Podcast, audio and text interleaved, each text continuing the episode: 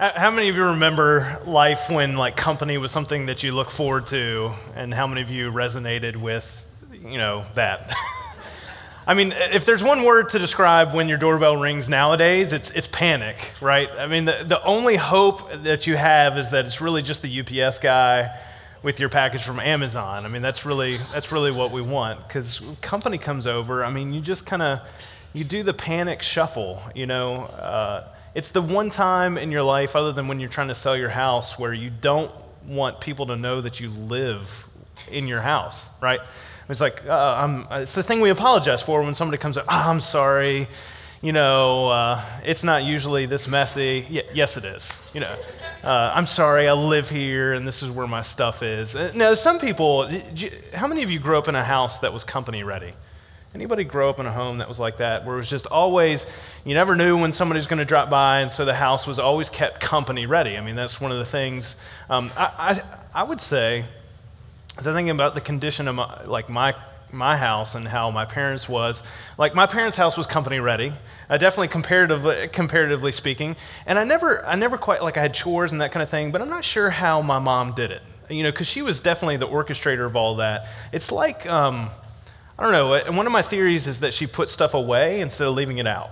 I, and I, am not sure that's quite, it's kind of a slow burn there. It'll catch up to you here in a second. First service was a little bit quicker on the uptake for that one. But that's all right. Um, you know, still, still working on that and trying to, try to figure that out. There are some people that really just enjoy cleaning and organizing, but regardless, the main thing uh, that we do differently when we know and expect people that, that come over to our house is that we make room for them. We move our stuff. I mean, that, that's, that's the thing that we do is that when people that we know, that we care about, that we invite over into our lives, we move our timetables around, we move our possessions around. It's like when somebody, you know, comes over, we don't leave the things on the couch that are normally on the couch. We pick them up so they have a place to sit. If somebody comes along and they just randomly see you at the coffee house where, you know, you have your stuff on the chairs around you so nobody else will sit there, you know, you'll you'll actually move that stuff so they can come and sit with you. That's kind of the difference maker when it comes to how we create space in our lives for the people that we care about. And, and here's the thing when it comes to this idea that Jesus commands us to make space in our lives, to, to invite people into being our neighbors, the biggest obstacle that we face to being a neighbor is the lack of space in our lives for it. Mean, that, that's the big difference maker is jesus is responding to this like we talked about last week jesus is responding to this expert in the law who's wanting to know what he must do to inherit eternal life and Jesus affirms that it's loving God with everything and loving your neighbor as yourself. You've got to be intentional about the time that you create to live out that type of life that God has called us to. The expert in the law, I mean, he was looking for loopholes. He wanted to know, well, who, who is my neighbor really? Like, how do, would you define that? Because he wanted, he was hoping that Jesus would limit his category down to only people that you really want to be around and spend time with. But Jesus says, no, it's anybody that surrounds you who's connected to your life. And part of living out this love that God calls us to is creating space in our life to be able to do it. I mean, after the parable of the Good Samaritan, this expert in the law could respond to, you know, kind of some of the things that, that we might think is like, yeah, but you can't mean this literally that you would spend that much time on some stranger because who's got the time in their life to do that? There are rhythms of life that it seems like we're forced into. A lot of times it seems like our schedule is living us rather than us living out uh, you know our lives and choosing what we do on our schedule where it doesn't seem like we have the space that we need to live this kind of loving our neighbor that jesus calls us into but we, we do uh, it's, it's always fun to me to, to think about how people view what life is going to be like in the future and I just want to point out one of the things that was projected back in 1967. This was on a subcommittee to the Congress about age and retirement and how work was going to play a part, a part in that. And so they had a lot of experts in economics come and, and say, hey, if life continues kind of the way that it is now, by the time we get to 1985, which we've been there already, so we know what happens. By the time we get to 1985, life is going to be totally different because we're going to have so much more leisure time.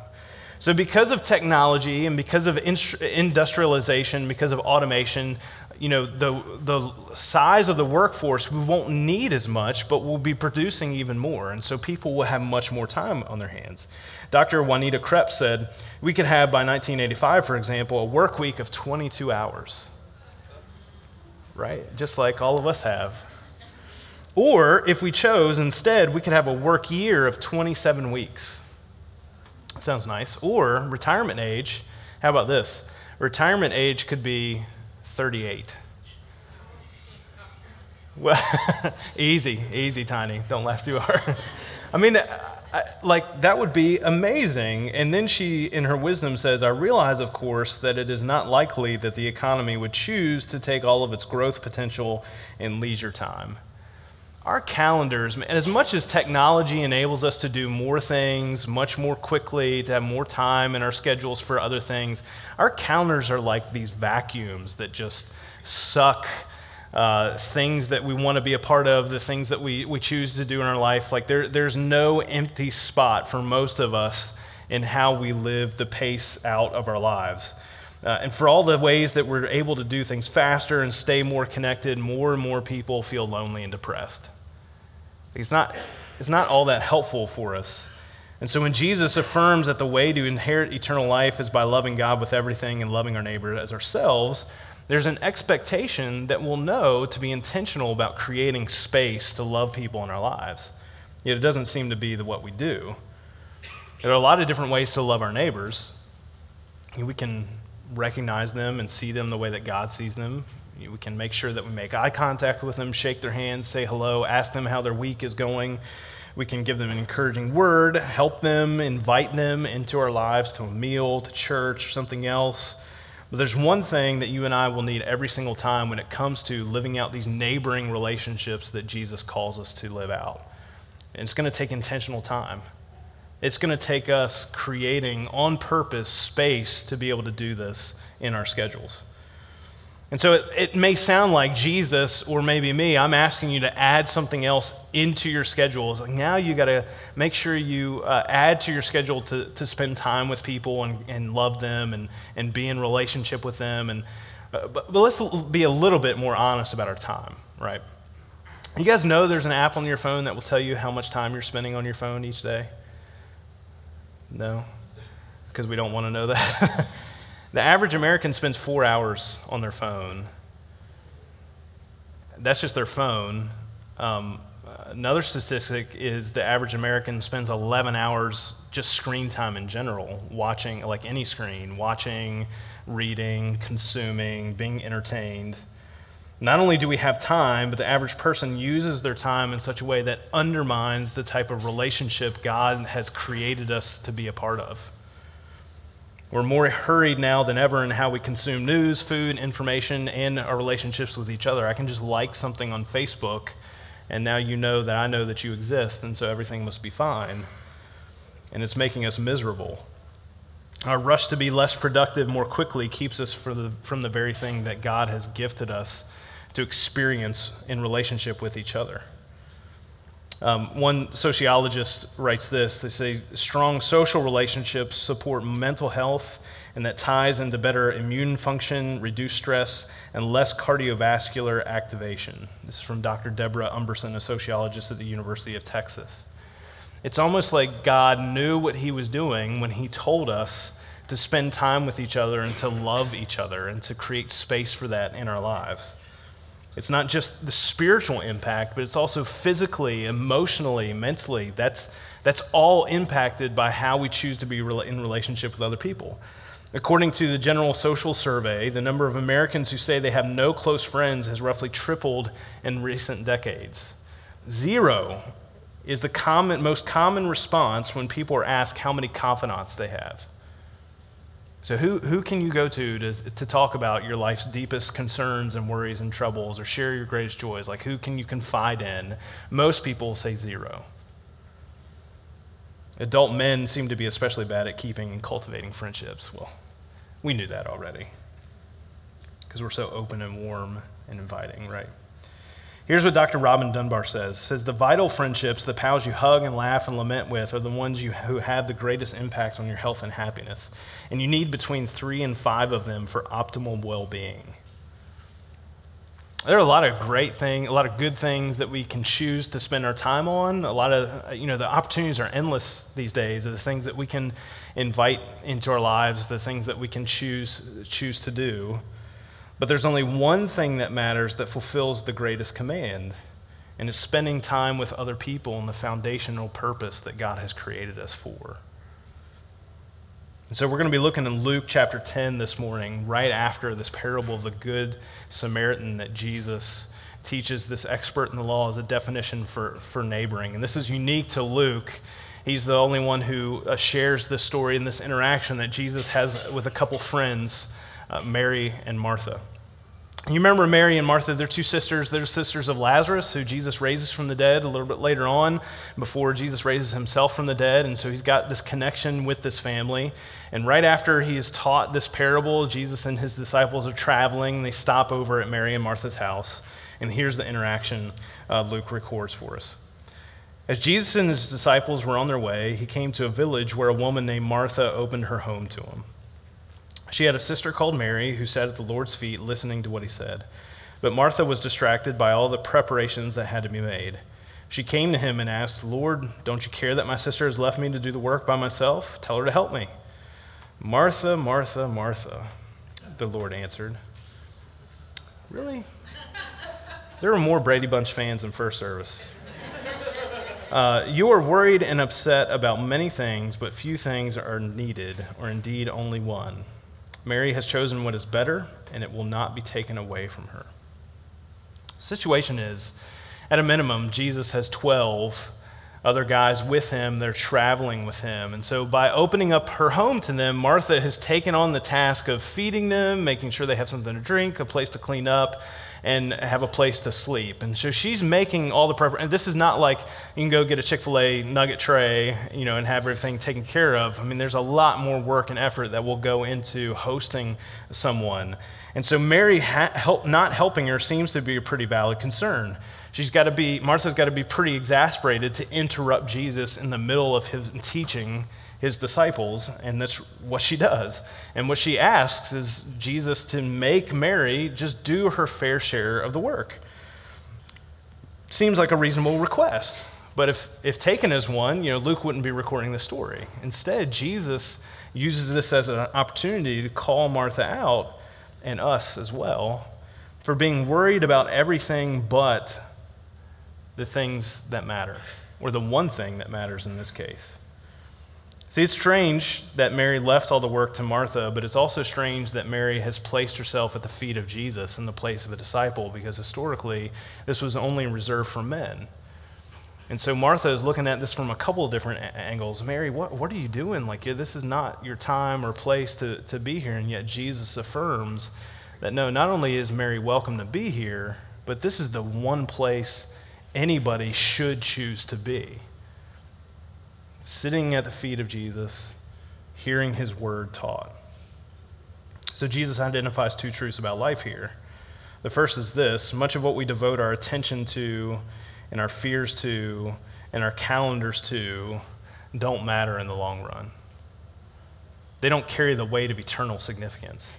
And there are a lot of things that I know it seems like if we don't get done or that don't happen at some point in our lifetime, it's going to feel like it has life altering eternal consequences. But, but most of the things that we have on our calendars, that's not true.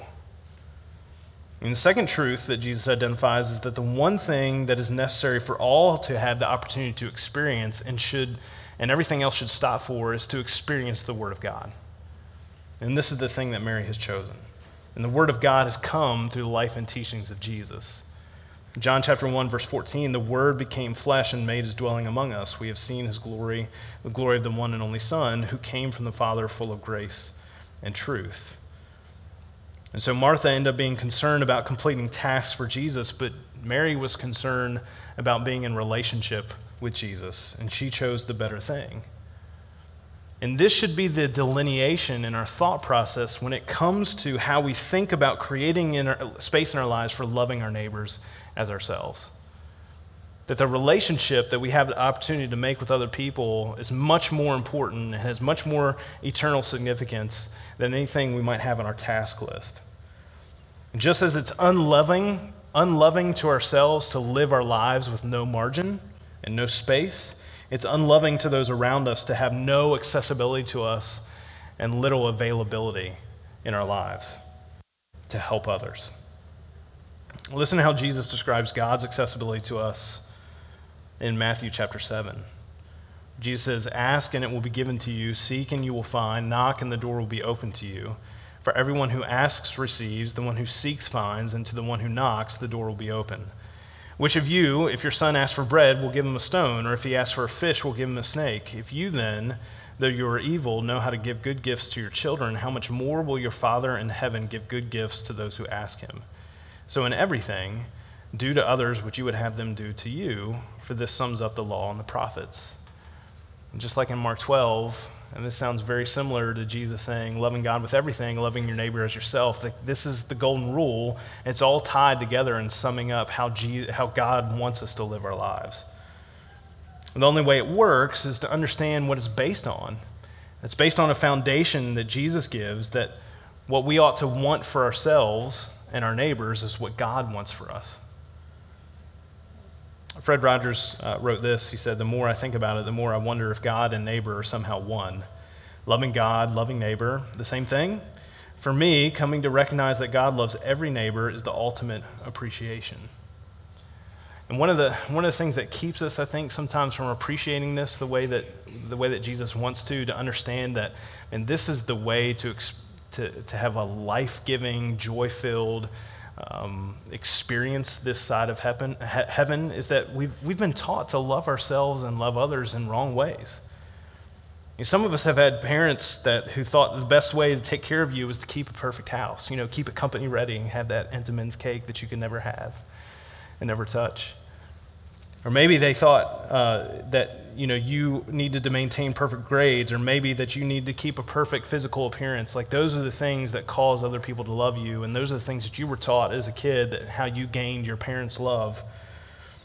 And what really happened is your parents missed, or whoever this influence was in your life, maybe they missed the opportunity to be there for you when those things were poor substitutes, because that's not where our love comes from. It's not how we gain and earn love from other people, and it's certainly not how God treats us. When we needed to be cared for less about what we appear to be and more for what we're struggling to navigate, like that's what it means to love our neighbors as ourselves for things that are real and that matter in this life. Maybe, maybe you were taught to love improperly because it was ingrained into you and into your head by someone that the identity and worth of others is found in what they accomplish and acquire. Or maybe, you know, they, this person portrayed a false sense of strength based on being distant from other people and being cynical, instead of seeing people for who they are and not for who they aren't. Because Genesis 1, verse 27 says that God made man in his own image. In the image of God, he created them, male and female, he created them. That the people that we see in our lives and that surround us have innate, intrinsic value based on who God calls them, the identity that He says that they have simply because they've been created by Him. And that there's no external form of identity or sense of worth that trumps that truth. And so the way that we love people, the way that we see them as, a, as our neighbors, has nothing to do with anything other than they are someone who is made and created in the image of God. And this matters because creating space in our lives to love our neighbors allows them to see and experience God. When we don't create space for that, we withhold an opportunity for them to see and experience God. And so I, I just want to I, I want to give us two things for how to create space for loving our neighbors in this life. And the first one is this. The Word of God needs to be the foundation for how we navigate relationships. God pre- preserves His wisdom for us in His Word, and part of that, in countless places throughout Scripture, we find ways and how we're meant to relate to the relationships and people we have in our life, whether it's core familial relationships, or friendships, or work relationships, or even enemy relationships, or any kind of conflict resolution that we may, may have to deal with. God gives us instruction on how to go about and, and treat those things and do those things. And one of the most disheartening things to observe and experience, at least for me, are fellow Christians who treat each other and who treat people who don't believe in Jesus yet out of ignorance in how God calls us to view and treat each other in His Word. There, there's, there's so much selfishness that goes around that, that as Christ followers, we're, we're put in a unique opportunity to treat people in such a radically different way that allows them to experience love in, in maybe a way that they've never experienced it before. I know none of us are perfect, but we're the ones called to turn the other cheek, to show grace and mercy and love to other people for the sake of being unified with others. I mean, that, that ought to be us leading the way in that. There's so many heartaches and conflicts that could be avoided with consistency in how we apply biblical principles to relationship. So let's not neglect it. Let's not be ignorant of it. Last week, we talked about how Jesus, at the end of all things, he's going to separate people into two groups, sheep and goat. And he's going to look at the sheep and he say, hey, thanks for treating me in these very specific ways. And people are going to look at him and say, how, how did we know that? How we know that we were treating you this way? And he said, as you were doing this for the least of these, you were doing it for me. And so Jesus is essentially saying the way that we treat other people is the way that we're treating him. My top 10 least favorite church stories um, in a church that I worked at uh, I was um, I was helping someone through a very dark. They started attending the church. That was helping them through a very dark period in their life, spiritually, emotionally, mentally, all this, all this kind of stuff. And started attending, and then they came to one service, and they saw someone there who uh, lived near them in their neighborhood, uh, someone who's a member of that church, and they saw them, and they said, "Hey, um, I'm not comfortable, you know, coming to the same service they're at because they're known for being a gossip and spreading discord. And I don't need them to know that I'm here and dealing with some of the things I'm dealing with because of that. That's, that's like one of those things that, I mean, that's on a fundamental, basic level, that should never take place. That should never happen. We should never have that kind of reputation. We have a unique opportunity to love other people in such a way that unites and doesn't divide, and God shares that with us through His Word, so let's not neglect it. Mary took the time, created space, interrupted her schedule to sit at the feet of Jesus to learn how to live. She chose the one necessary thing, and it's our daily choice too. And the last thing is this is, is just be interruptible in your life. Allow yourself to be interrupted by other people who need a neighbor. As far as maximizing his time for the greatest amount of impact, nobody beats Jesus. Three, three and a half years of ministry, world selling, you know, best selling book. Um, like I, th- I think, I think as far as like maximizing his impact in life, he, he knew what he was doing and how he lived out his schedule. And were there times where that he was busy and he had things going on? Absolutely. Where he had to take a break and rest and pray? Certainly. But you also notice as you read through Scripture that countless times Jesus is on his way to go do something and he allows himself to be interrupted by somebody who needs him.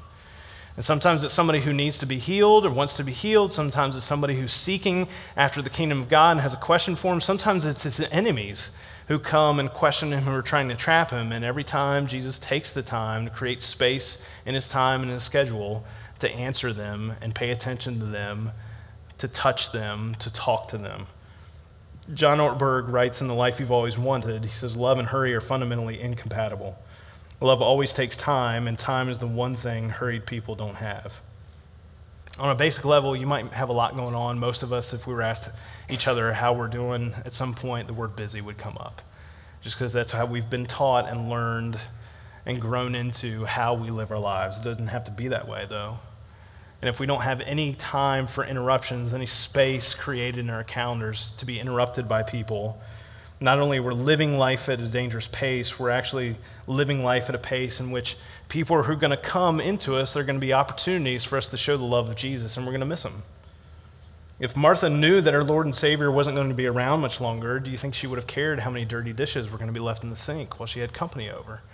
No. Dirty dishes are always going to be there. That's why you don't worry about them. Just rinse them off and use them the next time, right? She would have been much more happy to, uh, you know, perfectly happy to be interrupted in her hospitality checklist if she had thought about that perspective. What good's a spotless home if you have no one to show hospitality to and to share it with? What good's a well manicured lawn that you spend hours and hours on when you've got a neighbor who's across the street whose life is falling apart and they need somebody to spend more time with them rather than putting fertilizer out on the grass. Besides, you do that and you're going to have to mow it more. The best relationships that you have, the ones that you weren't born with and obligated to, they all started with an interruption.